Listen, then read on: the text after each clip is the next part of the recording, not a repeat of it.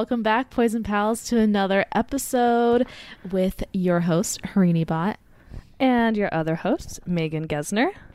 Yeah, I- I was just telling Megan before we got on the pod that I had a dentist appointment after an embarrassingly long amount of time. Uh, just trying to get all my adult things checked off my list uh, before I move. But man, I guys, I'm not. I'm not afraid to say it. I had a cavity. Kind of, you know, sometimes embarrassing to share, but you know, I had one. It's okay. Cavities happen. I know that people could have the healthiest, quote unquote, like healthiest mm. dental hygiene practices and they'll go in and they'll still have cavities. And I've I mm-hmm. knew a coworker from my previous job who like the whole office was in uproar because he was kind of like us where he didn't have a dentist appointment for many years. yeah, yeah, yeah. And he came back and he was like, I have no cavities. Like Ooh, it's ooh. to me, I'm like, it's a toss up. Obviously, you can do the most that you can to do preventative practices or whatever, but you never know what's in the cards. So Mm-hmm. You no shame in don't. the game. It was like it's like Russian roulette to be honest. When Yeah. you go to the dentist, like you just don't know Right. what you're gonna get that day. But Yeah. it was funny because she was like, "Well, long story short, I don't want to be that person, but uh, she told me it wasn't my fault that I had the cavity." Right, There's right. some weird, weird story how like the gum had overgrown the back of my tooth from a wisdom tooth extraction. Anyways. I was living my life la di da, did not know that I had this massive, massive cavity that was just hanging there for years. but uh, you know what? We we got it done. We got it done. And so Yeah. I was telling Megan like I'm still kind of I can't really open my mouth all the way. So if I talk funny, that's why. yeah, for sure. Also, um, we had originally planned to record this episode yesterday, and we were both just so fatigued from our own Yeah. weird ailments of the day. and so, part of me, honestly, no, today was a better day, but like, if we just sound a little bit tired, Yeah. You know, that's what we're coming out of. So, Yeah. Hundred it's just like a you know low energy but hopefully the story will be stimulating enough we might speak low energy don't fall asleep at the wheel No, no. don't fall asleep there you go that wake There you up I knew I knew Megan was going to do something like that. uh, I was preparing primed myself ya. as well. yeah I was like, she's about to yell into the mic right now. I. Uh, no, I was gonna say, I was like, there's so many retrogrades. You're into that kind of shit. There's so many retrogrades happening. It's a full moon tonight, so y'all Oh, just shit. just tuck yourself into bed tonight. You know, next time if I'm still here in San Diego, we should do a full moon hike, Megan. oh one hundo That'd be so i miss fun. that shit Yeah, it's the yeah, yeah. best under the full moon. Don't bring no headlamps for me. I know that might be controversial, but seriously, like Yeah, you don't need it. I just feel like I see better when my eyes adjust to the moonlight, the natural Yep, lighting. yep. And in my defense, I'm going to use a TikTok that I ju- I recently saw, but is a TikTok of like a woman captain, Mm-hmm. which you know a captain, but like it was also like around the conversation about women captains sailing big vessels, which oh is yeah, cool. yeah, yeah. Mhm. But um, she was showing like a night crossing and what that looks Oh, like when so you do a night cross across like the Atlantic or something right. and it's pitch black and everyone yep. was like why aren't you using like a spotlight blah blah blah Mm-hmm, and they're like because it's much safer to cross under the light of a moon rather than an Mm. artificial light because the artificial light will actually only encompass what like a certain area so you can't see Oh. anything outside of that that light tunnel and that's Right. dangerous That's so interesting. so that there we go sorry that's my i would love to do a full moon hike without know- lights Yes, yes. Well, I, I was gonna say I, I didn't know you were saying it for that reason, but my reason is hmm. just like you don't need it. Like you have the full moon. Like it, it's actually No. quite bright when you're just using the the natural light of the full moon to guide you. Yeah, a- absolutely. I agree that you don't need it. I've done several Cowles Mountain hikes mm, under the full mm-hmm. moon where I do see people walking up with like their cell phone lights to help them, and it just irritates me. I am actually very judgmental about that. what? Mm-hmm. Is that where we went that one time, like during like last Christmas time, like last winter? Remember we went a little mm. birthday trek, you and me. No, no, that was Mount Lagunita. No, that was Mount Laguna. Okay. Which would also be a great place to hike under the full moon. It's actually hmm. a dark sky reserve officially, right. um, like right. national park wise. Mm-hmm. Um, so you can really see the Milky Way out there, super crystal clear. So Right. that can also be on our list. Ah, yeah, so good. Yeah. So good. There's been a lot of videos like the night crossing videos showing up on my for you page as well. So I wonder if we're seeing the same videos, but it is seriously like I'm shocked that this lady captain is saying that she even can see anything. Like her eyes are probably way more well adjusted given that's her job, but when I'm seeing it through my like iPhone screen, I'm like I just see a bl- I just see black. I see Yeah. nothing. So I don't Yeah, know how yeah. they do it. Plus, like I think just like seeing that vastness of black are all around you, it can get overwhelming.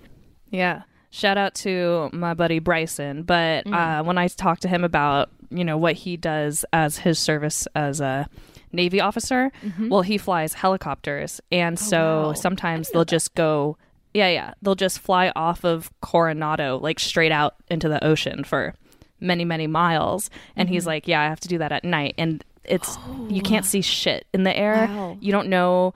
The only way you know you're going up, down, straight, right, left is through the radar or whatever in the What? helicopter. And so, like, you don't know how close you are really to the water if you don't have that. Like, it's just all black, like a black bubble. Wow, that yeah. is wild, dude. I don't know how people do mm-hmm. that. Yeah. it's very very cool. I don't know if that provided any sort of transition for you, Megan. Not at all. but that's love it. okay. That was actually a really fun convo for me. Like, I just like that, like, weird niche interest in, like, yeah, the darkness. Yeah, yeah. All right, Megan, it is your turn to of your first story of 2022, actually. So bring it on home, Megan. What's it going to be this week? All right. So today I am going to talk about a convicted murderer who's actually quite famous uh, in terms of mafia hitmen lore. But I will be talking about Richard Kuklinski, also known as the Iceman. And I will. Do you have something to say? Do you have a like look on your? I, I I'm trying to remember if I remember that name. I think I do, but that name just literally gives me the chill. So So yeah, yeah. So he's actually quite famous, I would say, in terms of the mythologies around him, his legacy, how people are very fascinated in his story, and the um, all the kind of what's it called pop culture that's centered around him. He was very much a early 80s through the 90s murderer and so there are multiple documentaries about him. They're all specifically on hbo they're they're hmm. collectively called the iceman tapes so you can watch all these and it's just him doing interviews with oh, people when he's in prison.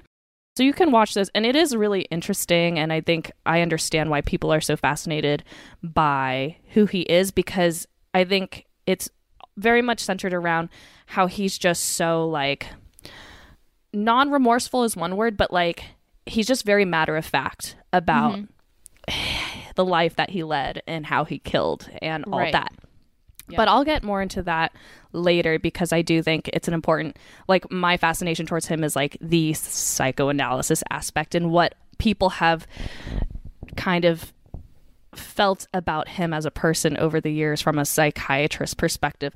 So we'll mm-hmm. get into that later. But let's just start with Yeah. his story. Because I finally did my due diligence and I do have my sources up. Let me say my sources.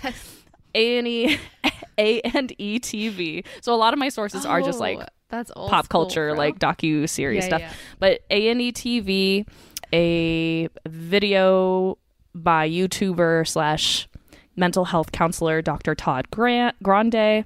Hmm. HBO is one of my sources. Mm-hmm. Another video series called I Lived with a Killer, the CDC, and NCBI.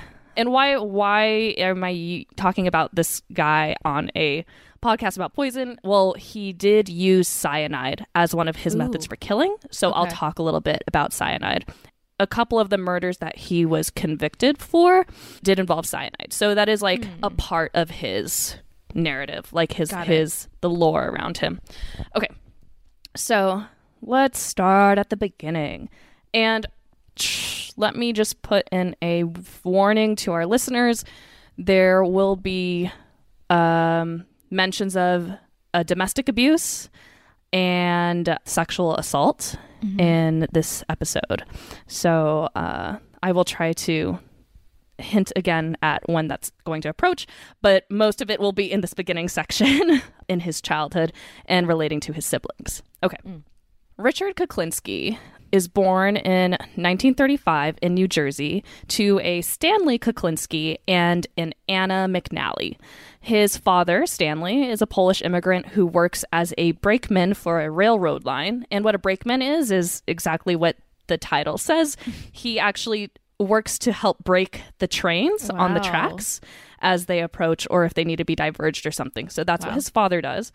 And his mother is um, a Catholic Irish immigrant, and it didn't really give if she had an occupation at that time or anything. He has three other siblings, so there's four of them total. He has an older brother, and then it's himself, a younger brother, and a younger sister. Kuklinski endures a pretty horrible home life as a child. Well, him mm-hmm. and all his siblings endure a pretty abusive home life. Mm-hmm. His father is a angry alcoholic who is also very absent, but when he would come around after after several days of stepping out, he would beat his children, specifically Richard. Um and mind you, a lot of this is a lot of this information I'll share today is mostly taken from the interviews with Kuklinski when he's incarcerated. But I do think that this story holds up pretty consistently given like Gotcha. how he ultimately treats his own family and where he is remorseful in the future. But anyway, his father is pretty violent to the children. It's alleged that he was violent to the point that he beat the oldest brother so severely that the oldest brother died. So he beat the oldest brother to death. Oh my And God. when the brother was taken to the hospital, family kind of maintained that, oh, he just simply fell down some steps. But like, Oh boy. it seemed unlikely that that was the case. Right. His mother was also abusive physically and emotionally. He tells about uh, how his mother would beat him with a broom handle. One time she beat him so hard that the broom broke over him. Because she was a very like strict Catholic, she, you know, brought up the children as Catholic. Richard was even an altar boy at one point, uh, but ultimately Catholicism did not really stick with him, and I imagine to have lived that experience Yeah. that might have been like something that's like you know what i'm not interested in this anymore. So as he grew into an adult he didn't really practice catholicism. Um yeah. uh this is kind of a jump in the timeline but it kind of gives you an, an idea of how maybe their upbringing really had a negative impact. I mean there could be a nurture and nature aspect but here's a trigger warning for sexual assault in 1970, his younger brother was convicted of the murder and rape of a 12 year old girl. And he actually threw this young girl and her dog off a the top of a five story building. Oh my god. and then was you know convicted and put in prison. And they ended up being uh put in the same prison at a certain time but they never like had a relationship when they were in prison I see. um, Were, was yeah. this when he was still a child or when he was older? Um, this was in 1970, so they would have both been adults. Like, Okay, um, gotcha. Richard would have already been deep into his adulthood and the crimes that he was involved in. Mm-hmm, So, how did he develop into an eventual murderer? Uh, slash someone who would use poisons and having this uh, reputation of being like a huge mafia hitman. Oh, and for further context, one of the biggest mythologies around Richard uh, Kuklinski is that he claims to have killed more than a hundred, almost to two hundred people, and you'll see that in the interviews. And so I think that's why there's a lot of fascination because they people are just like, oh, he's just so cold, like he would just kill for fun. Like it wasn't like a business thing. It would just be like he would hunt homeless people for sport, Oh you know, that sort of thing. So that's why they call him But- the Iceman, or is that s- separate? Um, that's to me that's separate, but I think that that um, at some point is adopted into why he's called the Iceman. There's actually a very specific reason why he's called the Iceman, and I will Got get it. to that. Sure. But like, what if you if you meet someone who knows about Richard Kuklinski, but they only know about him through the HBO interviews, they'll be like, oh, that's the guy who killed like hundreds of people, right? He was just like a cold blooded hitman. And that's like, that's what the social, like, not social media, that's what media has maintained. But I actually think that um, that's not accurate. And I'll explain all that later. Okay. Got it. So, so, um, so he ultimately survives an abusive childhood, and um, he does develop into someone who is just uh, an angry person, easy to set off, which makes sense. And as a young adult going into his teenhood, he is bullied um, outside of the home. He claims that his first murder was at the age of 13, and his victim was his childhood bully. He says something like, I just had enough one day. I finally confronted him and I beat him up to a point where, like, there was no return. He's like, once I got started, I couldn't stop. And once I pulled off, the kid was dead. And he also claims that he then cut the fingertips off of the body oh and somehow disposed of the boy somewhere else. And he said that like these were tricks that I learned because I was interested in true crime at the time. Mm. or true crime magazines or something. But this this claim has been mm-hmm. disputed as there was there's was never a report of a missing child from his school or neighborhood at this time. So you're going to see this theme of like these very large grandiose claims hmm. that again were all said in interviews when once he's already in prison and like there's a very good theory out there that he is a narcissist on some mm-hmm. level and does have psychopathic tendencies or characteristics. Mm-hmm. So t- typically, people that have those diagnoses, mm-hmm. they are sociopathic liars as well. So that's why like the whole like him murdering hundreds of people is is actually pretty uncorroborated. But moving Yeah. forward. More realistically, how did he get involved with crime? More realistically, which I feel like this part's more tr- more true, is that he pro- probably started doing small robberies just around town. He only had an eighth grade education. That said, he was pre- still pretty smart. Like he knew this. He was very street smart. He, yeah, he got himself into petty crimes such as like small robberies, and he did work at a film lab where he had had access to like master copies of films. So mm-hmm. he ended up actually taking those master copies and pirating them and distributing them illegally. So that gave him a good source of income.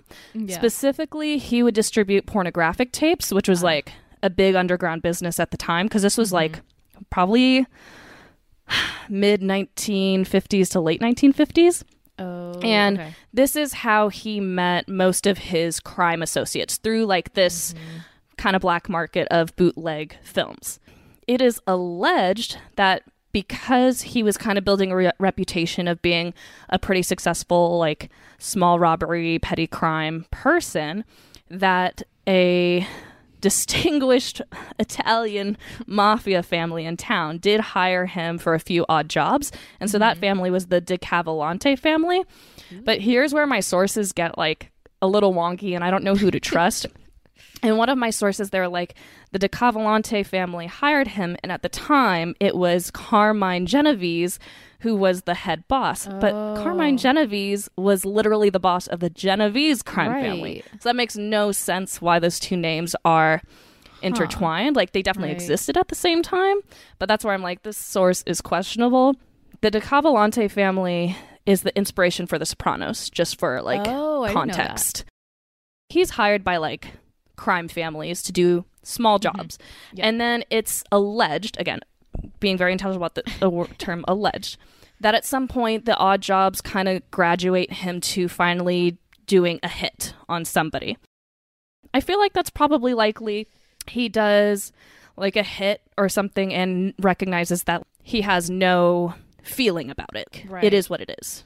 According to a source, what happens is this is the one source that was like, oh, it's Carmine Genovese who's the head. So I'm just gonna like say what the source said, but who knows if it's accurate? But it, it it's, helps for my timeline. Sure. So according to the source, Carmine Genovese at the time Richard Kuklinski's doing odd jobs for these folks, and then Carmine Genovese is eventually arrested for like gambling.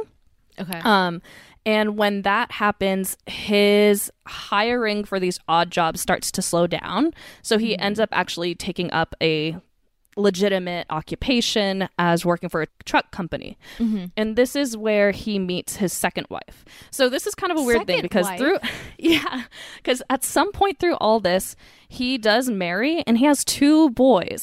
But that first wife, I think because of one, how early they divorce and probably two, his reputation that he has later on in life, mm-hmm. I think she very much did not want to be involved with him at all. Like right. when people were doing interviews and stuff. So you don't hear anything really about the second wife except for like short hmm. mentions that like oh sorry, not the second wife, the first wife.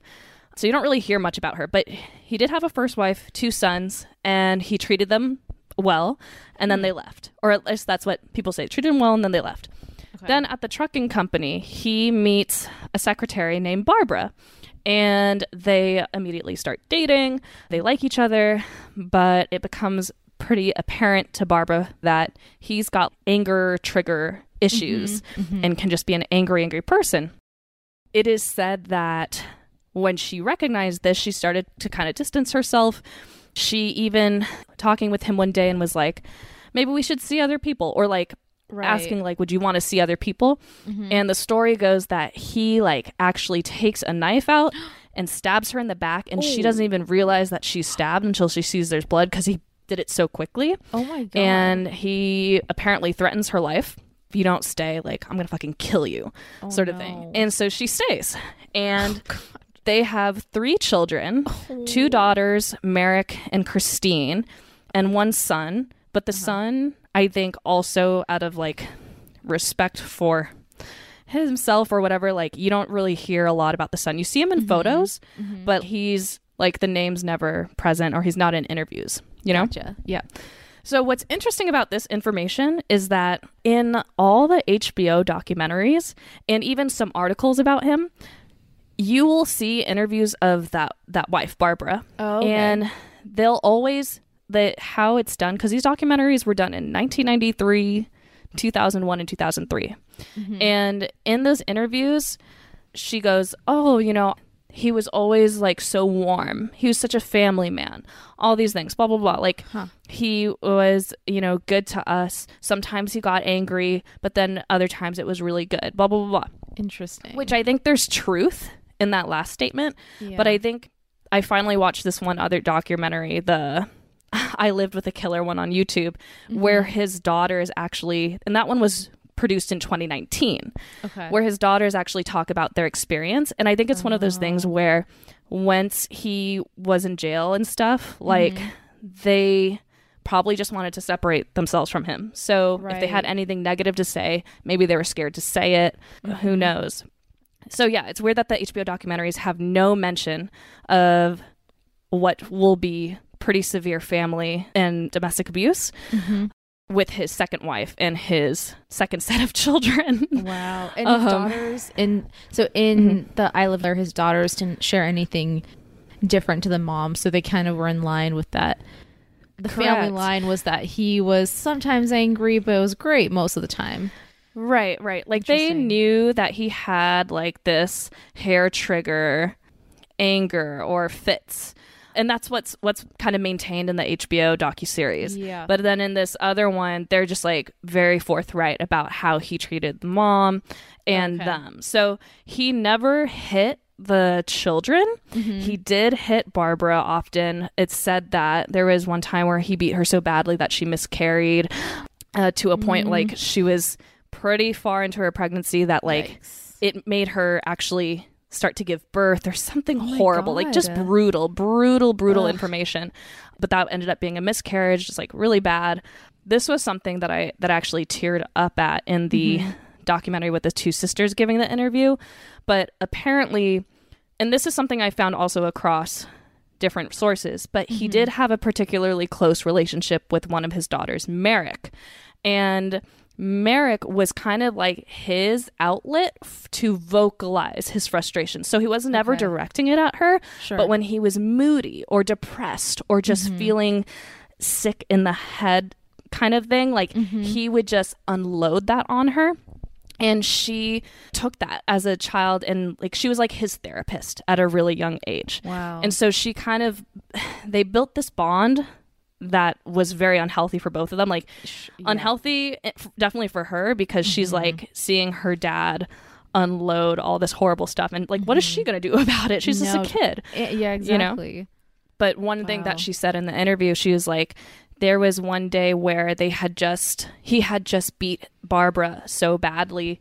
And he sat down with Merrick and he said something along the lines of, like, you know, if your mom does this again, or if you guys upset me again or something, mm-hmm. I'm going to kill all of you. Oh. And in the interview, she starts crying, and it's heartbreaking because she says, And I remember I said, It's okay, Dad. I understand. Like, how fucked up, you know? Horrible shit.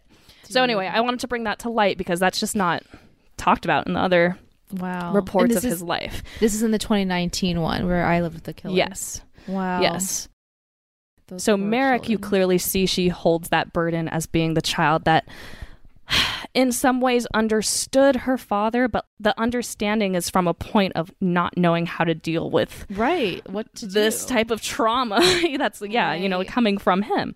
Oh, The man. other sister, Christine, she does say she's like, you know, he would go through like depressive fits and he would Mm-hmm. write on the walls in their bedroom, "You're stupid," blah blah blah, like Oh my towards God. himself. Okay. Um, so he had like Still. something. He had mm, um, some sort of mental Oh, I bet. health issues, right? And so, so I, will get to that. I will get to that. Um, and uh, so yeah, pretty awful, pretty awful. Okay, so that's like his family life. We're gonna go back into the to the crime. The one thing about him, though, though is a horrible word. He's still horrible. but the one thing about him Mm-hmm. is that he, I was gonna say he never kind of mixed family with business, but. I will contradict that at some Mm. Okay, point. On some levels, he did mix family with business, but basically, when I say that he didn't mix, they weren't really aware of him killing people, Okay. sort of thing. He didn't bring They that home. knew that he was in some shady stuff outside of the home, Mm-hmm, but they because you know after a while working in crime rings and doing all this, he did earn a lot of money, and so Yeah. they were like, he would say he's like a dis- wholesale distributor, and the do- one of the daughters in the interviews were like, we never knew what that meant, what a wholesale distributor was. Yeah, yeah. Yeah. So they they knew something was up, but I don't think they knew the extent to like how he would ultimately kill people. I think the reason why the HBO docu series uh, multiple reasons. I think the reason why they don't touch on the family abuse in the house as much is because one, probably during the time of these docu series, the mother didn't want that information shared. You know, maybe she just mm-hmm. wanted like, this is my life. I want it to be private, whatever. But also, if you do end up watching any of those interviews with Kuklinski, he comes off as as much as like we know his background now, mm-hmm. he comes off as like like genuine and not kind, but like just someone who's calm and controlled. Right. He comes off very approachable. and I think that's why these uh, there's this kind of sick thing that when you look him up, it's almost like people talk about him in a way that's respected. And I'm like, no, he was horrible. But I think people get this impression to like instinctually respect and trust him because of how he presents in the interviews. And so I'm so like, that's just sociopathy 101. You know? Yeah. Yeah. Moving forward. Okay, so his first notable murder. So I'm only going to mention I'm going to mention five notable murders Okay. because he's ultimately convicted of six, I believe. But these are the ones that end up getting him caught in the in the long run. Okay. So his first notable murder is a crime associate, some would say actual friend, George Malliband. He knew George through like the porn distribution industry. Mm-hmm. George had a very bad gambling habit. And th- at some point, this was in like the late 1970s, early 19, uh, late 1970s, early 1980. George comes to Kuklinski for help because he's in debt to various loan sharks of up to $35,000. And that's a shit ton of money That's back then, but basically that gives you an idea of how severe this guy's gambling debt slash habit is. Okay. So he comes to Kuklinski and he's like, hey man, I need help. And Kuklinski is actually able to get him a $35,000 loan from the Gambino crime family Oh, at a friend's rate of interest.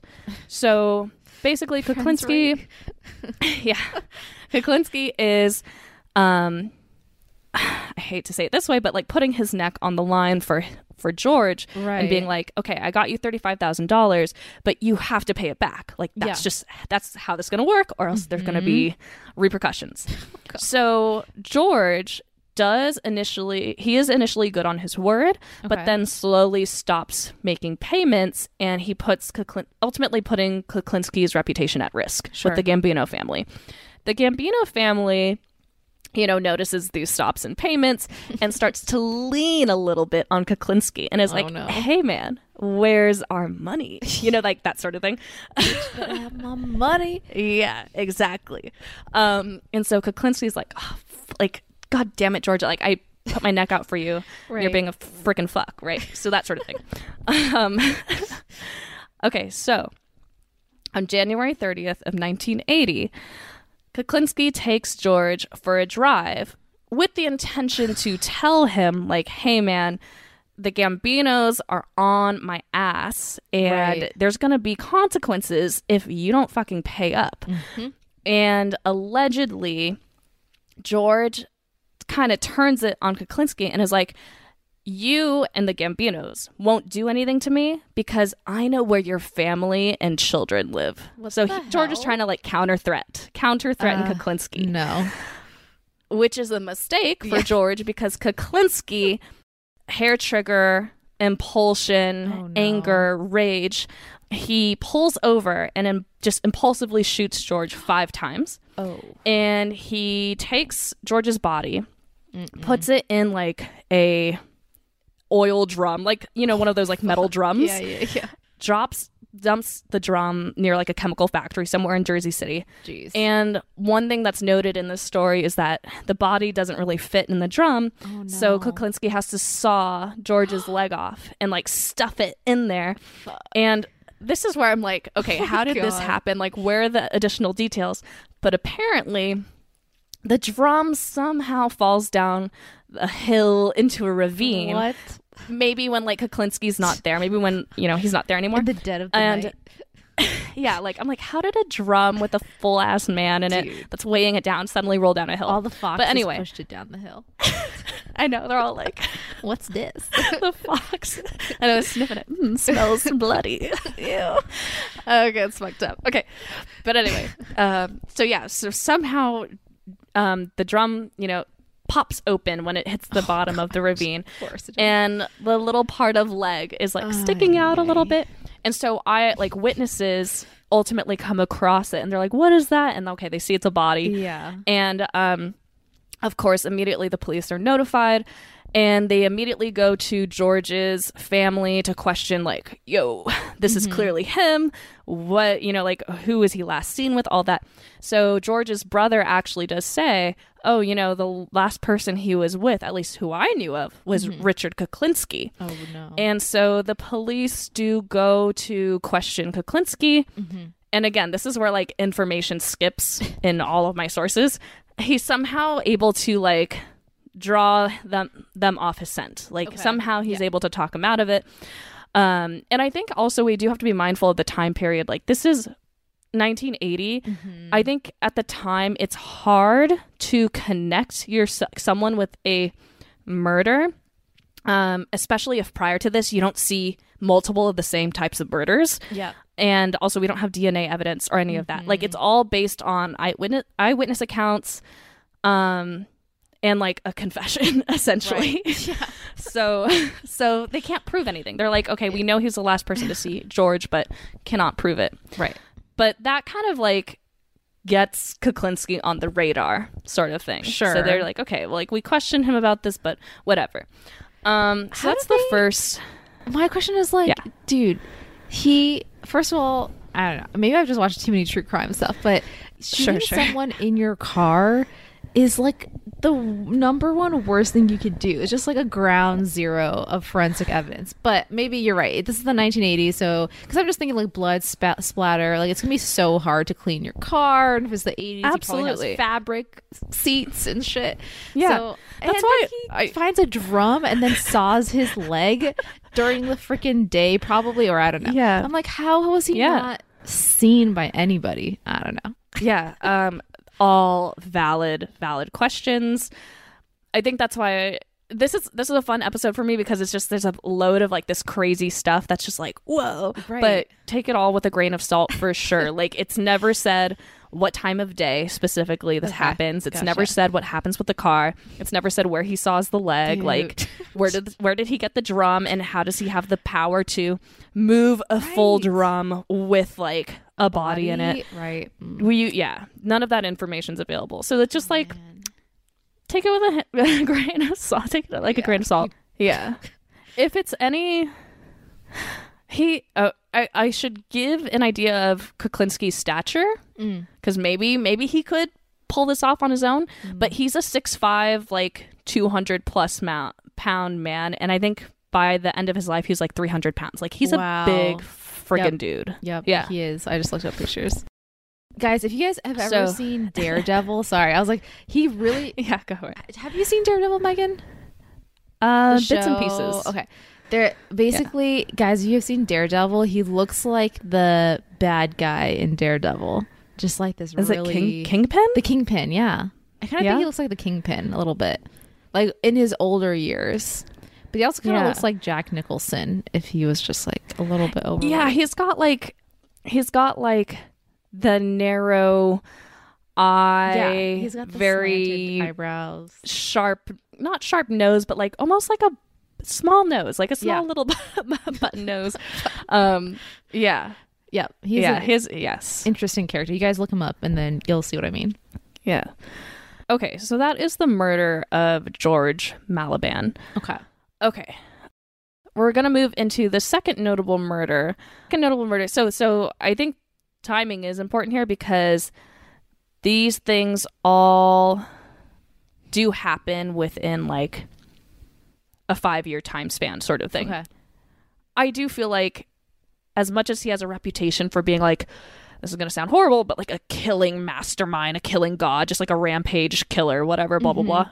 Um, what really undoes him is he's messy in his approach essentially to killing which is so fucked up. Like what do i know? I don't know how to kill someone like but like i've been watching a lot of for for context and what, what makes me an expert apparently. I've been watching a lot of Mindhunter and the the which freaking love that show. So but the one thing like that stuck in my mind because it's just so recent is like when they're doing the organization of like okay what what box do we put these serial killers Right. in? Are they organized disorganized what does serial even mean all that stuff. So they're having Right. that conversation in the show.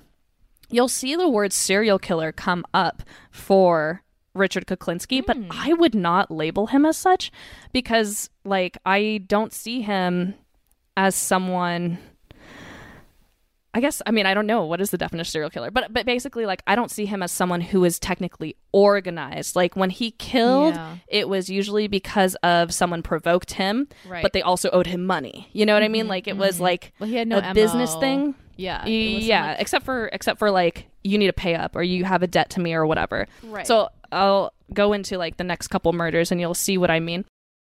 After he kills George, he ends up I at this point I don't think he's really working for any mafia interests, Okay. which I think to me, that's why I'm like, he claims he was a, a big mafia hitman, but there's a lot of sources from the actual mafia's families that were like, never really mention him ever. They hmm. they'll they'll tell about like famous killings mm-hmm. that Kuklinski will claim that he did, Yeah. and then the actual family will be like, no, we had our own man do that, like we had our own family do that sort of thing. So Okay. so This guy just likes to yeah. talk talk it up then. Yeah. Yeah. So I think he's not really being hired by mafia people anymore. So he expands his own criminal enterprise by starting like a breaking and entering ring. So a robbery ring. Okay. And his his robbery ring consists of an Al Rinke, a Gary Smith, I know, a Danny Daniel Deppner, and a Percy House, and then also by association Danny Deppner's wife. Through this ring, there's one more person that's kind of involved. Uh, he has another crime associate named Phil Solimene, who's the guy that runs the pawn shop. So Okay. when they steal stuff, they'll run the stuff through the pawn Mm, shop, and then they get their money, and everyone splits the the goods. Right. right. Okay. And this is where I do think, on some level, he did bring business home because one of the daughters mentions that she she knew about Phil. Like she knew the name Phil. She even knew the name George Malliband, Oh. and she had met him. She remembers meeting George Malliband and being like, he was just as big as my father. Like he was a mountain of a man as well. So like on some level, there was crossover. Gotcha. Okay. So this B and E ring um, is going well. So far, so good, I guess. Um, but they start to execute so many robberies that the police do eventually take notice and they open an official investigation. The lead detective on this investigation is a detective Pat Kane. During one of their not heists. This is this is like a solo job that Kuklinski decides to do, but he decides to rob a wealthy criminal named Louis Masgay, um, who's the owner of a variety store somewhere in Pennsylvania. But they kind of know each other through the crime ring. And one thing about Louis Masgay is that he always carries an abundant amount of cash on him because what he, what Louis Masgay likes to do is go to like freaking pawn shops and buy shit that he knows is valuable, and he'll always just have cash to like spend that on. Gotcha. So what what he- Kuklinski decides to do with his pawn shop buddy Phil Solimene is they lure Louis Masgay to the shop and they murder him in the store. Mm-hmm. Oh God. Just for his Yeah. cash? Just And- like that? Yeah, just just for money, just just to grab the money off his body. Jeez. Um, and so this is where he ends up getting the name Iceman. Mm-hmm. They take Louis Masgay's body and they put it in a freezer.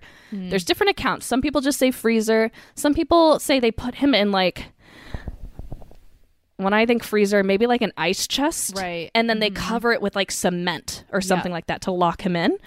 Oh, Um Jesus. and then they just store him for 2 years. Wow. And I don't. And then at some point, uh, Kuklinski dumps Masgay's body in like 1983 in a park somewhere, Ugh. and they find in his body because he's been frozen so well, Mm-hmm. uh, like two years after the fact of his death. There's like ice in his blood, like there's ice crystals in his blood. Oh. And when they eventually, you know, come to the realization that Kuklinski's the reason for Masgay's death, he gets that nickname, Iceman. I see. Got it. So got it, that's why. So like not as like I mean yeah, it's like so cold blooded, but Right, like right. there's a literal literal Reason, reason, yeah. for why he's called. Iceman. I gotcha. So um so going back to the actual day of murder though, Masgay has like ninety thousand dollars on his body, What? which Iceman and Solimene split. Yeah, like Dude, that's an what? absurd amount of cash to carry on you in the first place. Like I just he, what? That makes no sense. Like he just has like the trench coat that is like up to here. Yeah. Like he is the widest I man mean, ever. I know. I'm like His eyes are just dollar because- signs. I'm chuckling to myself because I think that's an absurd amount of money to carry That's on your body. But I'm like, dude, there's for sure some uber wealthy people out there who might carry that much on their body. 90,000? I don't know. Oh boy. Yeah, ninety thousand. It's a lot. Crazy. A lot of moolah. So here's the thing, though. Mm-hmm. S- Solimene, the pawn shop friend, brags about this Ah, no, no, murder. no. Yeah, brags about this murder to the rest of the breaking and entering crew. Oh. because it, you don't I emphasize murder because when I first heard this I was like, "Oh, they're going to try to like steal the money or from him or whatever. Like they're all going to like backstab mm, each other." Yeah. But no, that's it doesn't at the money is not touched at all. It's just the fact that Solimene has now implied Kuklinski in a murder. You know what I mean? And so Right. that's extra information to his breaking and entering group that they can hold against him. So that's the mm-hmm. threat there. Because at this at this time, the rest of the people in the B&E group, they are not murdering people. They're just stealing. so right. so now Kuklinski has this reputation within his little mm-hmm. crime ring that he murders people. Gotcha. Okay. So da da da da. Okay. So one of his colleagues, Al Rinke, gets arrested. Um, because they all do their own crime stuff on the side, you know, it's like their side jobs, and then they Oh all my come together and do a hit, you know what I mean? So Al Rinke gets arrested and decides to become an informant for the police Oh shit! and he gives up the rest of the crew. Like he names everybody, but he doesn't actually name Kuklinski fully. He just calls him Big Rich because he's afraid of recourse from Right. Kuklinski. Like Wow. because he knows like, oh, this guy's capable of killing. Yep. That's the one person I won't give up. But the police like they get the hint. You know, they're like, Hmm. Yeah, okay, yeah. there's someone named Richie out there who's like doing this shit. Okay. So warrants um, are sent out for the arrest of two other of the crime ring people, Percy House and Danny Deppner. Mm-hmm. Okay, so Kuklinski knows that this is all happening. He's like, fuck, my crime associates are all getting taken down, are being arrested.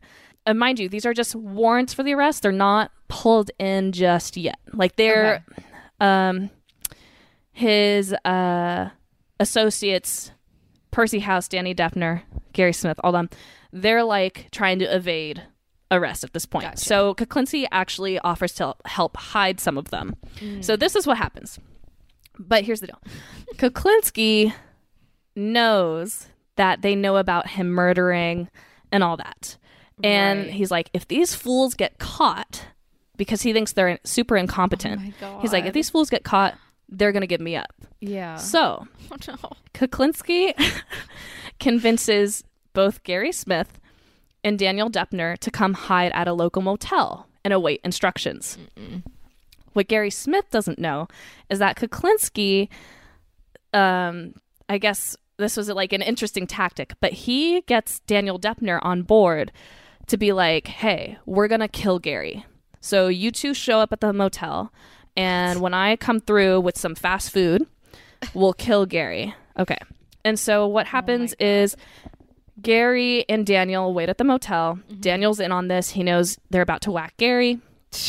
Um, Correct terminology. Kukin, yeah, Kuklinski picks up burgers, um, and he adds cyanide to the one burger that like doesn't have pickles on it or something like that. Oh no. And so he distributes all the burgers to the room, and Daniel even checks his burger apparently to make sure, like, okay, these Oh, have pickles. boy. Like, I'm good, I'm good.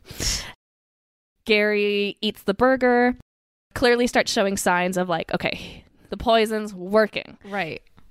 Okay, this is a quick scourge. Like, okay, Yeah. take take that image, and we're gonna halt right there.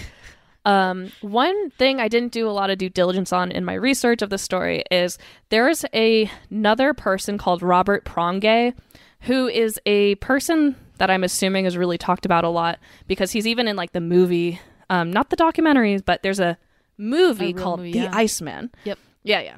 Richard Kuklinski's life. But anyway, Mm-hmm. apparently this Robert Prongay was a mentor to Kuklinski, and he's the one who introduced Kuklinski to cyanide as a weapon. Oh, weird. And so I just wanted to put that in there. It is said that Kuklinski actually murdered Prongay at Oh, some point no. in the 80s as well.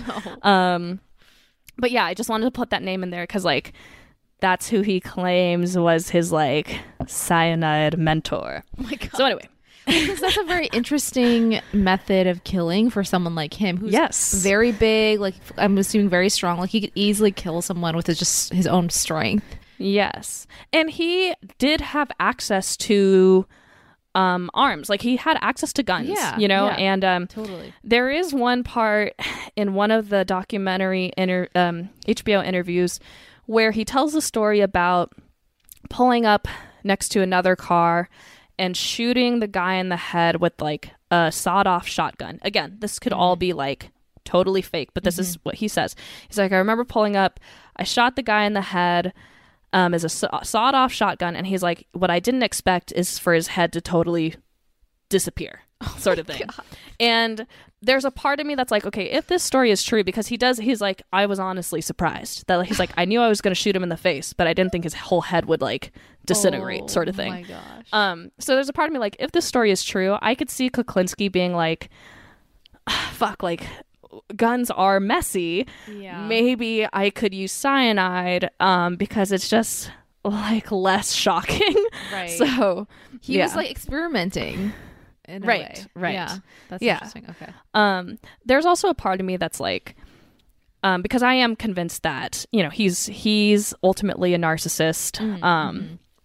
a psychopath but on the narcissistic level i can see someone I mean, a lot of our poisoners who we talk about, I would say, are narcissists because, Yep. and I think there's something about poison that's really appealing to someone who's you know diagnosed with there's some there's a word for it like vulnerable narcissism whatever it's called but Mm-hmm. um because it makes them feel like elite smart you know what i mean like there's something about poisons that seems like method of killing. intelligent yeah Totally. Totally. Right. Anyways, going back to the scene.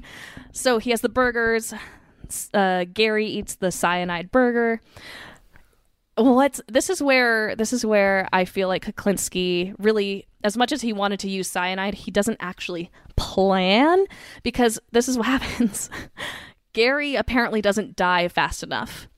I Oh, don't know what that means. I don't know what timeline they were working on. Like if you Like give someone enough cyanide, like like like yeah, like could you like how quick were they trying to kill him? You know what I mean? Like if, Right. if they really wanted to just do it with cyanide, like maybe they could have waited an hour and just like let him just suffer. You know what I mean? But for some reason for them it wasn't working fast enough. So Deppner, the other guy who's in on this, Yeah. he grabs a lamp cord and strangles Gary to Oh, death. no. So Gary ultimately dies from strangulation, oh, which is kind of a. this is sick.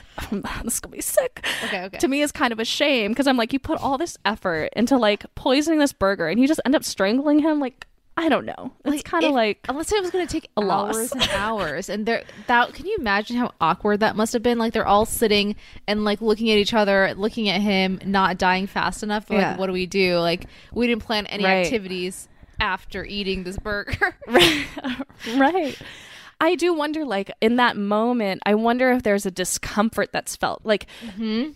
I think if 100%. Kuklinski was alone, again, this will be contradicted later, but I think if Kuklinski was alone, maybe he could have been comfortable of just like, I'm just going to watch this fool suffer, you know, like, because he's capable of that. But maybe Deppner's, remember, they're not, Deppner's not a killer per se.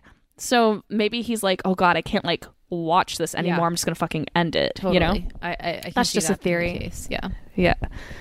Okay. So Stark. this is where De- Deppner's wife, criminal by association or whatever. Yeah. Um, she, his wife is supposed to bring the car around to the motel so they can dump Gary's body in it and then like take the body away. But she never shows up. so what they do is they resort to storing Gary's body under the motel mattress. and according to Oh, one source, the body is not discovered until four days later, and it is said that guests were definitely using that room when his body was under that mattress. You have got to be kidding me. Oh my god. yeah, Like ha- crazy shit. dude, no. Absolutely Check under not. your mattresses, y'all. Absolutely not. When Like, you go to a hotel. okay, but how do you not feel that? I think when I say under mattress, I, oh, like like, under the bed. maybe it's like a lifted bed frame or something. You know, Dude, like that's fucking I don't scary. know. That's so scary. I'm laughing now because I'm like, dude, what if it was just under, like, between the mattress and the box spring? I totally some, misunderstood customer- what you said.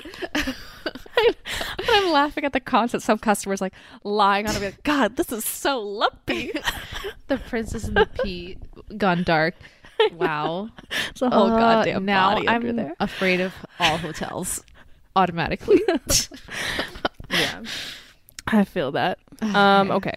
So that is his perhaps not as again, this is the only one that we know for sure happened, but that's the first recorded cyanide poisoning Okay. of Kuklinski's. The Iceman's. okay. I shouldn't say that with such gusto. Like, he's a bad person. Just a reminder, everybody. He's a bad person. Okay. Horrible. Oh, I forgot about this detail. So, okay, yeah, this is an additional detail to the murder of of uh, Gary, the guy that just died. Um, uh, so at this point in time, Merrick, his one daughter, she's about sixteen year old. She's dating a guy named Richie. This is again where business and family definitely overlap. Okay. So after Gary's murder, Kuklinski is like, okay, Daniel Deppner, now you have to hide.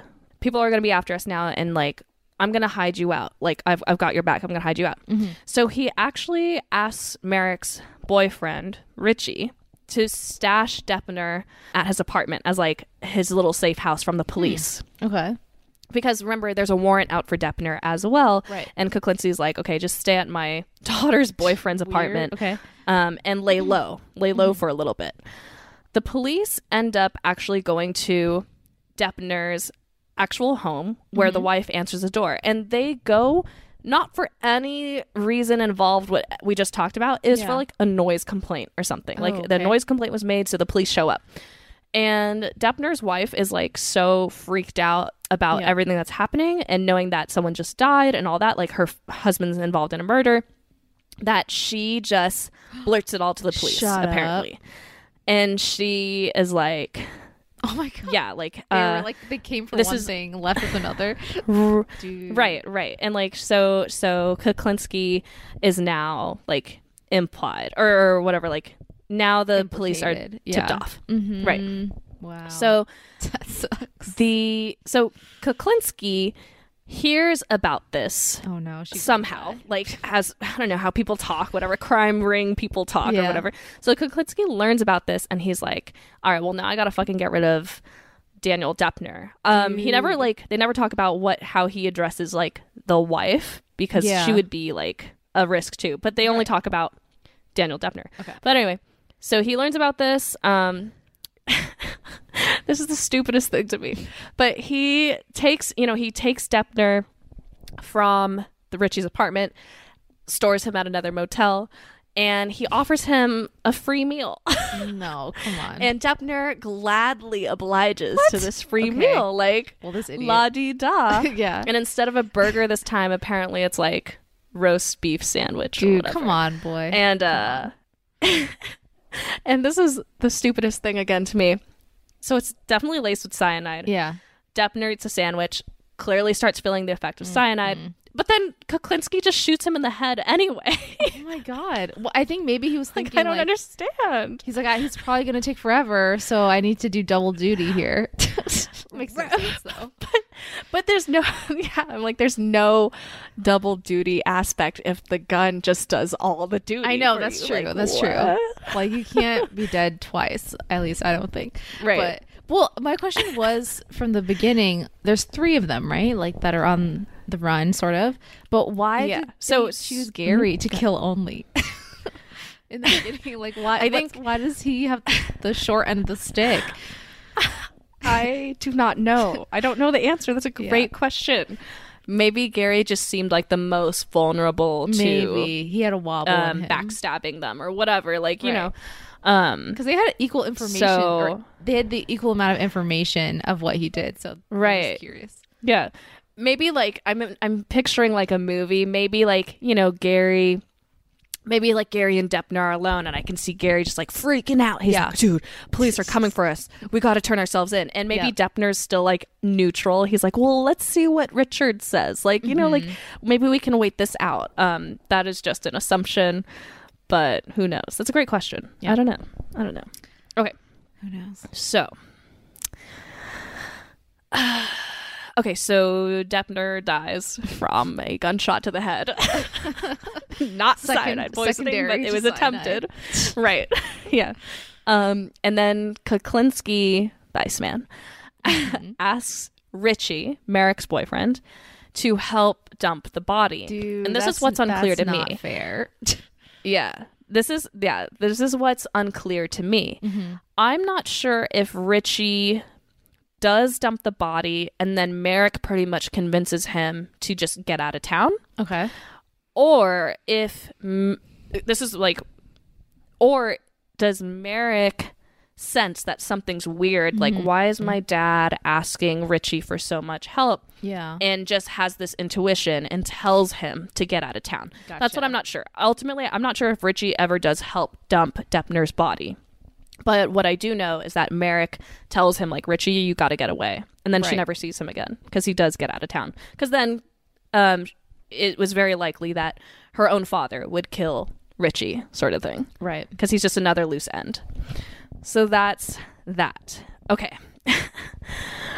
so there's one more guy remaining from his little B&E ring. It's Percy House.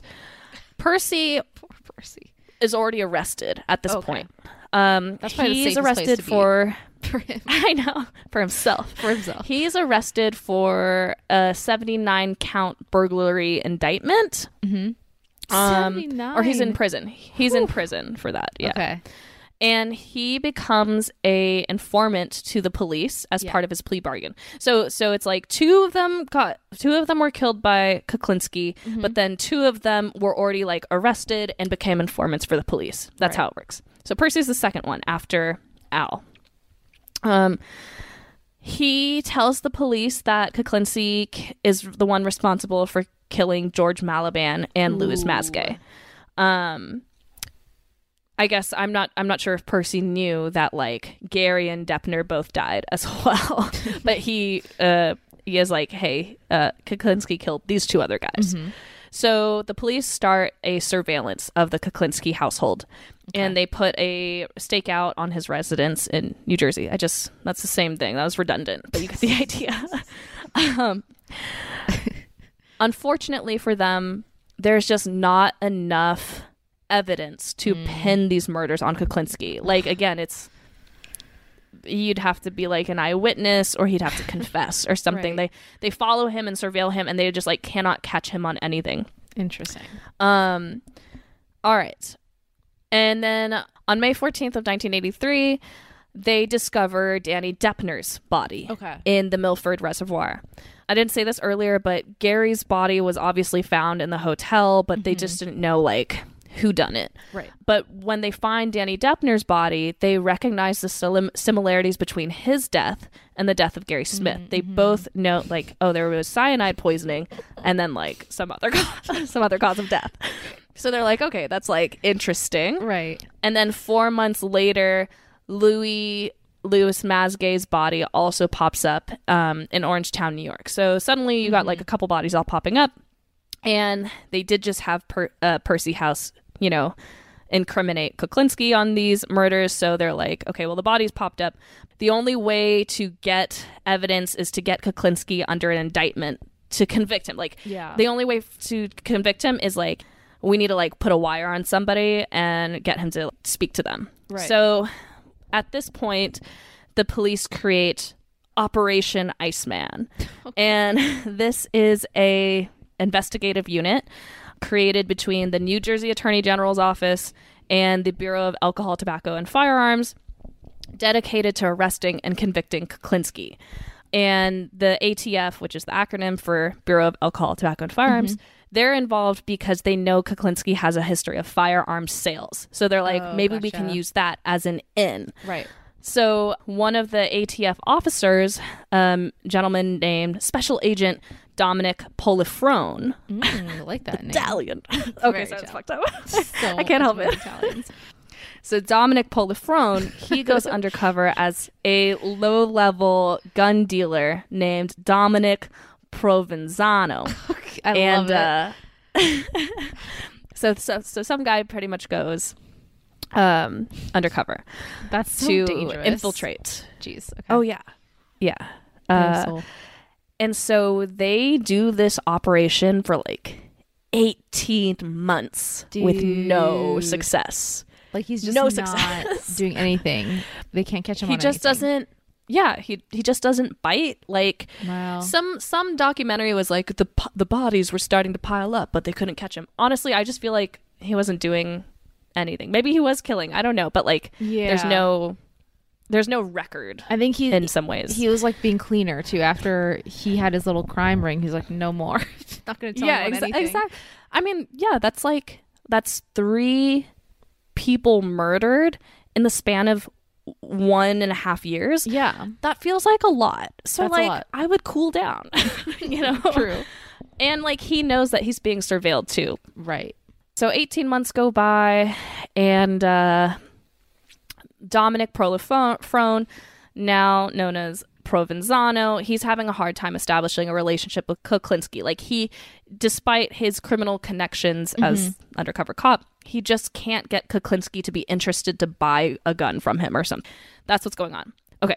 Simultaneously, Christine, one of the daughters, and the mother, Barbara, they're at a point in their lives where they're actually conspiring to kill Richard. C- uh, they're, Oh. you know, yeah, they're conspiring to kill Kuklinski because they're just so miserable and they knew that the police were surveilling their home and following Yeah. them, but they're like, it's been a year and a half Mm-hmm. and all these guys with power and money and the resources to catch my father they haven't done it yet.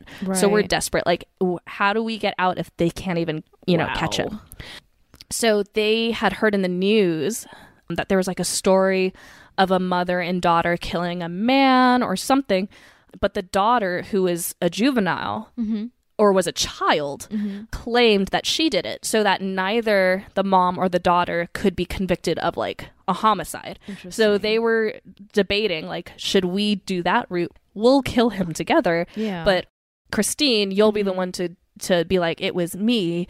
We'll get off scot free, or however the laws worked back then. That's like their Yeah. logic. I don't know Um, about that. and they were thinking about. They were thinking about spiking his meatloaf with like a very heavy dose of Valium. Whoa.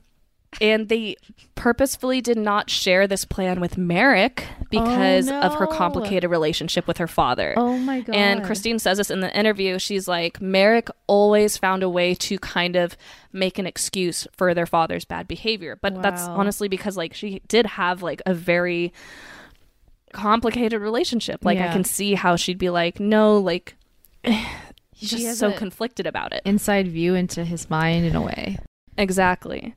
Okay. Wow. So ultimately, they do not act on this plan, and I'm sure they didn't act on it out of like pure uncertainty and fear. Like, Sure. I would totally understand that. Do we know Um, if Christine and the mom ever worked with the law enforcement or p- the police or anything like that? No, I don't think they ever did. Okay, Mm-mm. gotcha. It is said, Mhm. this is kind of a different thing, but it's said that the only reasons the documentaries happened is because the mom, Barbara, Mm-hmm. she was still married to Kuklinski once he was imprisoned. Yeah. And then ended up divorcing for like financial issues or whatever. When those documentaries aired, she was the one to approve them. And it, it said that like she was the one that got paid for the documentary stuff. Right. So that's also like another reason why maybe it was edited in a way where they didn't talk about the abuse. But um I know that has nothing to do with them being involved with the police, but Right. but no. They they didn't cuz I think they're just so scared. Like I think Yeah. and also they didn't have actual hard evidence that their dad was doing these things. Like they they always maintain that until the trial, they didn't know that he was like killing people. So sense. That's why like I feel like they couldn't say anything and so anyway. And I don't know what protections you would have at that time in the early 1980s to report domestic violence against your own husband. True. You know Yeah. what I mean? Yeah. So, all right. So, after this 18 months of Operation Iceman kind of being like a failure, that one lead detective, Detective Kane, he decides to actually just pay Kuklinski a visit Um, and he just straight up asked him, he's like, Do you know what happened to Gary Smith? Wow. He's just like, Fuck it. I'm going to go in and we're just going to like try to set things in motion. Yeah. So he straight up is like, Do you know what happened to Ka- Gary Smith? Kuklinski denies any involvement and knows they can't catch me on anything. I'm just going to deny. yeah. So that's what they do. Kuklinski, but because of this, Kuklinski puts a plan in motion to kill Detective Kane. What? And he plans to kill him via a spray of cyanide. Um, so he's we like, all know okay, you're not good at this. I so know, don't why do you want to keep using cyanide? Yeah. it's not working out for you. Yeah. Okay, so anyway, um, so in order to get the cyanide, he finally reaches out to undercover agent Provenzano, Oh. and he asks him because he, remember Provenzano's role is like he's a seller of weapons, essentially, just like low level level seller of weapons. So he finally is like, "Hey, man." Do you have cyanide that I can buy off of you? They finally meet, and before there's any exchange of purchasing cyanide or mm-hmm. anything, there is a relationship that's established, Yeah. and there's actually one other informant slash undercover police that's working in this, but I forget his name. But he's the one who connects them, uh, connects Kuklinski to Provenzano.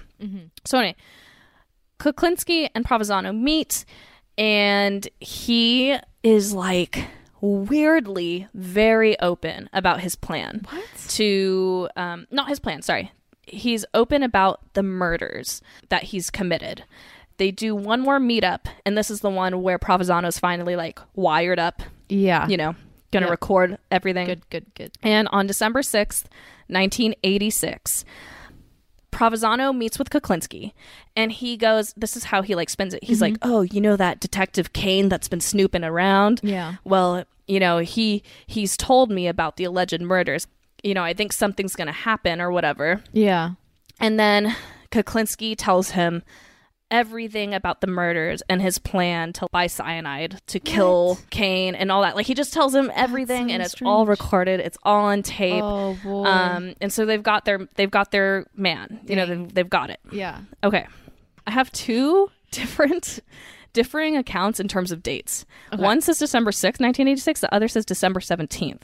I'll read the December 17th one. So it's kind of it's the same thing but different date. Kuklinski met Prolifrone, that's the real name of the agent, to get cyanide for a planned murder. After the recorded conversation with Prolifrone, Kuklinski goes for a walk. He tests the cyanide that was sold to him by Prolifrone on a stray dog Oh my god. um, and saw that it's not poison. Suspicious, Oh, Kuklinski shit. decides to not go through with the planned murder and goes home instead. okay. But at this point, they already had a sting set up. They're like, okay, you're going to get the recording. Once it's a okay, like we'll just set up roadblocks to his house or whatever. right. They do arrest him at a roadblock about two hours later. He's actually with his wife. They were going to go to breakfast. So at some point between picking up the sorry, excuse me, picking up the cyanide, Mm-hmm. he's also going to get breakfast with his wife. okay. So I don't know how that occurs, but then that's when they stop his car and arrest him, and that's pretty much that in terms of his final like wow. downfall and is arrest. so interesting. Yeah. In March of 1988, uh, Kuklinski is found guilty of the murders of Gary Smith and Daniel Nice. Deppner, but he's only given 60 years in prison because no, no. they kind of argued that technically Deppner was the one who officially killed Gary Smith I see. with the lamp cord. Sure. So it's like a technicality or whatever. Okay. But after the trial, Kuklinski does plead guilty and gives an admission to killing Masgay and George Huh. Malliband, which earns him two more life sentences. What? Uh, Why would he Yeah, offer up that information? That's so bizarre. well, I'll, I'll get to that. Like, Okay. okay, so going into the psychology aspect, I think he wanted to be feared. I think he liked the reputation that he was building. Um, it's said that once he was incarcerated at Trent State Prison, everyone kind of knew him as the Iceman. You know, Right. like, oh, this guy's a cold killer. Like, he's got a large body count. All this stuff, all this stuff. There's an interview, actually, interview transcript with Prolifone or I just did I just butcher his name? Yeah, Polifrone. Mm-hmm. And they ask him like, you know, Kuklinski claims he killed hundreds to almost 200 people.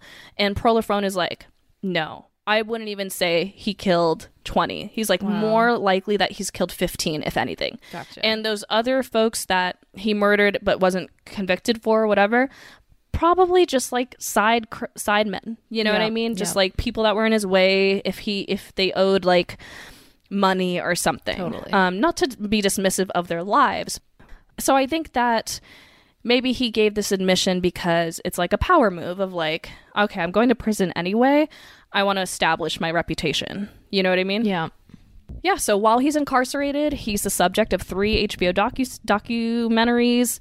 They're called the Iceman tapes.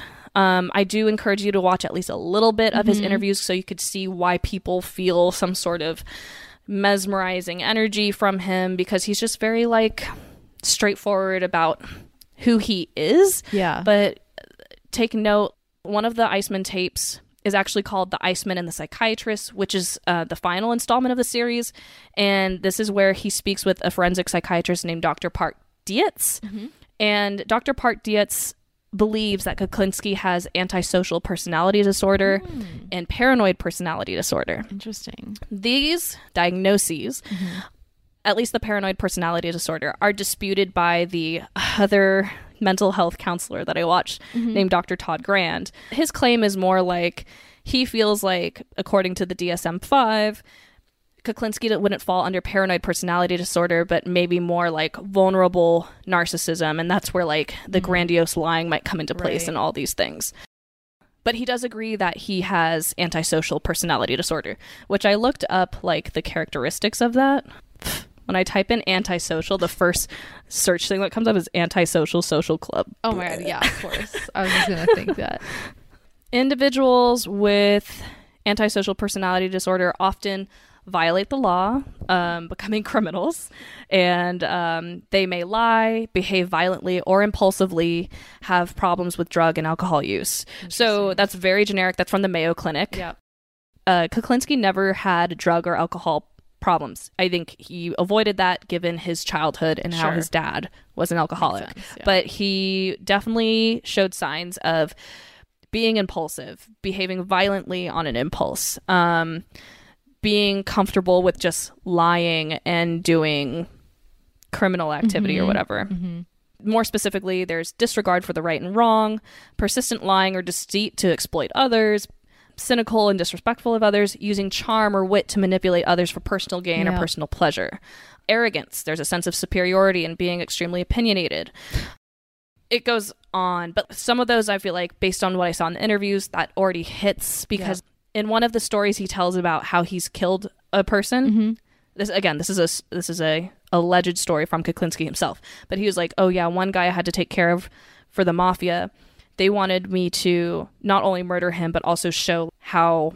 Uh, not cruel, but like make the man suffer. Yeah. So his story is like, oh, I drove this guy all the way out to some like cave in Pennsylvania where I knew there were a bunch of rats, and Oh I God. put him there, and I put a video camera in front of him so that uh, you know the videotape could show the rats in the cave eating this man. Oh my And when I came back the next, he was like, I came back in like four days, and it was just bones and ligaments. And I took the videotape and I sent it to the mafia, and they're like, okay, you're like you're you're someone who's crazy, sort of thing. Right, you're the and that's a deal. story that he tells, but it's ex- it's very, you know, it is grandiose, but he Mm-hmm. tells it in such a calm, trusting way.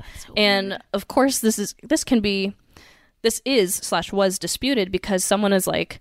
Dude, like rats in caves are reclusive and they probably have a decent food source. Like they're not going to just approach someone sitting there for days unless that person's already dead. You know what That's I mean? Like That's true. yeah. So it's just like he would tell these things that were very much un- uncorroborated. Yep. So anyway, okay. So. So that's an analysis of his psyche and who he is. God, there's so much information. and okay, last bit on his life. So in October of 2005, uh, so he's 69. Kuklinski is or maybe 70. He's 69 or 70. Kuklinski is diagnosed with Kawasaki disease. Ooh. He ends up passing away at the age of 70 on Okay. March 5th of 2006. So the next year, but within like several months time span. Uh-huh. And he passes away from heart disease Yep. and phlebitis. Uh, prior to his death, though, Kuklinski actually requested that if he were to die from cardiac arrest, like please resuscitate him. What? So that was his request. The thing is, his wife, Barbara, Mm-hmm. who's, you know, next of kin, she's the one that's given that authority to decide whether to Ah. resuscitate or not. Interesting. And she actually gives the order of do not resuscitate. Of course. If he's to pass away in the next several months, do not resuscitate. wow. And a week before he passes, doctors call her and they're like, Are you sure you don't want to reverse this order? And she's like, Nope. Fuck. And that's no. it. And then he dies and and they move on with their wow. life. So that's the story of Richard Kuklinski, that is nuts. aka so. the Iceman. wow. I wanted to real quick give a quick talks on cyanide. I feel like we've talked about it before, but just a quick review. Sure. Maybe not so in depth. Yeah, But yeah. here we go. If you're exposed to a small amount of cyanide, okay, breathing it is always going to be worse than ingesting it. But given the context of the story Yeah. of people ingesting it, um, you would experience dizziness, a headache, nausea and vomiting, rapid breathing, rapid heart rate, restlessness, and weakness. And when I first read that list, I laughed at myself because I was like, God, I feel that every day, except for except for the rapid breathing and rapid heart rate. If you're exposed to a larger amount of cyanide, you could have convulsions, loss of consciousness, low blood pressure, lung injury, respiratory failure, and slow heart rate. A severe exposure, but if you survive it, you could have severe heart, brain, or nerve damage mm. for the rest of your life. The toxicity of cyanide is linked mainly to the cessation of aerobic cell metabolism. So, mm-hmm. cyanide is an anion inhibitor in your mitochondria, and it mm-hmm. stops the electron transport chain of oxygen going to water. I am Yes, summarizing that terribly, but basically, it inhibits your mitochondria from getting oxygen, I think. Uh, someone fact check me on that. Um, Yes. I mean, I could read it straight from the passage. Cyanide's main effect is that it inhibits oxidative phosphorylation, a process where oxygen is utilized for the production of essential cellular energy sources in the form of ATP. So basically, it's fucking with your cells on. That's bad. But as a result of that, it's because it impacts oxygen, it specifically does impact your breathing and your heart, blood pressure. This was just something that came to my brain.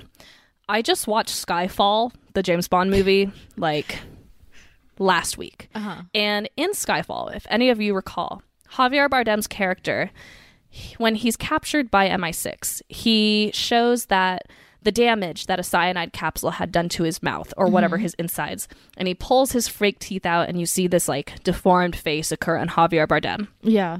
And I remember watching that and not thinking anything. And I was like, oh, yeah, that makes sense. Like a cyanide capsule being popped in your teeth would probably fuck you up. Like, Yeah. yeah, your teeth would disintegrate and your insides would burn. After doing this episode and doing the research on cyanide, that is not factual Right. at all.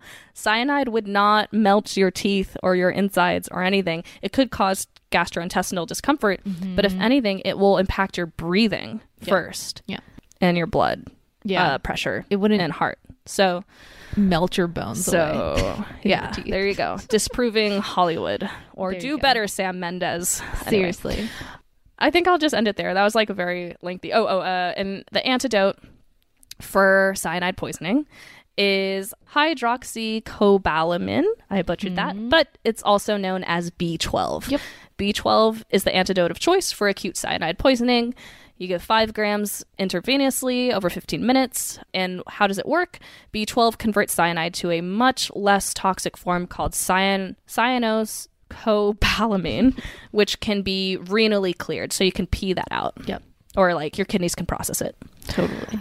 That is the episode. Very simple antidote for a very complex poison. I know. Clearly, I have my B12 sitting in my sitting in my cabinet right now. Hey, that might be like a good survival kit thing to bring with you is just some vitamin B12, just in case you get Yeah. some cyanide poison. Yeah, just carry it on you at all times Yeah. in case you Yeah. think you'll be poisoned via cyanide. Yeah, very slowly via burger. oh boy. But if you're if you're strangled by a lamp cord or shot in the head, It's that B12 help won't do anything for you. You'll have really great minerals and vitamins in your body when you die. right. Right. so bad. Wow, Oh, this Yeah. I actually really enjoyed this story. Not actually. Oh, I'm I glad. enjoyed it. I'm glad. Full stop. I appreciate that. It was Yeah. such a twisty turny, and he's such a he has such like an interesting life. I don't know, like interesting is not maybe the right word, but it's just like uh he's an interesting dude.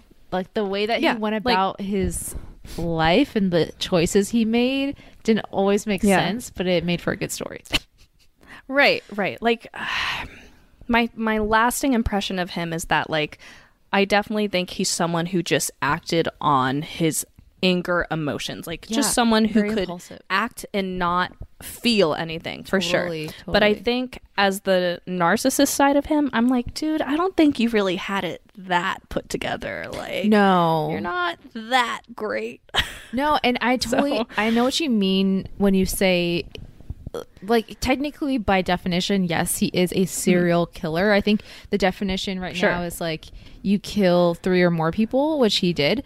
But Mm. Also w- like in reference to Mindhunter, when they are categorizing like what makes up a serial killer, usually a serial Mm-hmm. killer is someone who plans out their murders, right? Like who's very Right, methodical and has like a certain MO. Like they kind of do the same thing every single time. And he Right. was not that way. Like, I guess he tried to plan things out, but then something was always Right. just like on the cuff or spur of the moment where he would Mm. just do something and very impulsively act on his emotions, as you said. So it was just Yeah. kind of like up in the air. What, Yeah. like you meet him on a bad day, like you're fucked. Right, exact. That's exactly how I felt. Like it's just, just like if you if you rubbed him wrong on one day, Yeah. like good luck. Right. But um, uh, in terms of how murders go, like I what you said, I equate it to that meme of like that horse drawing where one half of the horse is like really well done, and then at the tail end it's just like a stick figure horse. That's how I feel like his murders went. Right, totally. oh my god, we have to put that in the pictures for the show notes. That's so perfect. Representation Yeah. of Richard Kuklinski's murders. That's fucked up. Oh man. Anyway. This whole story Well, thanks was for thanks up. for yeah. I know. Um. So yeah, let's do antidotes. Yeah, definitely. Thanks for the, that good story, Megan. Okay, Yeah. so antidotes. I guess it's I signed a place that uh, finally we're done.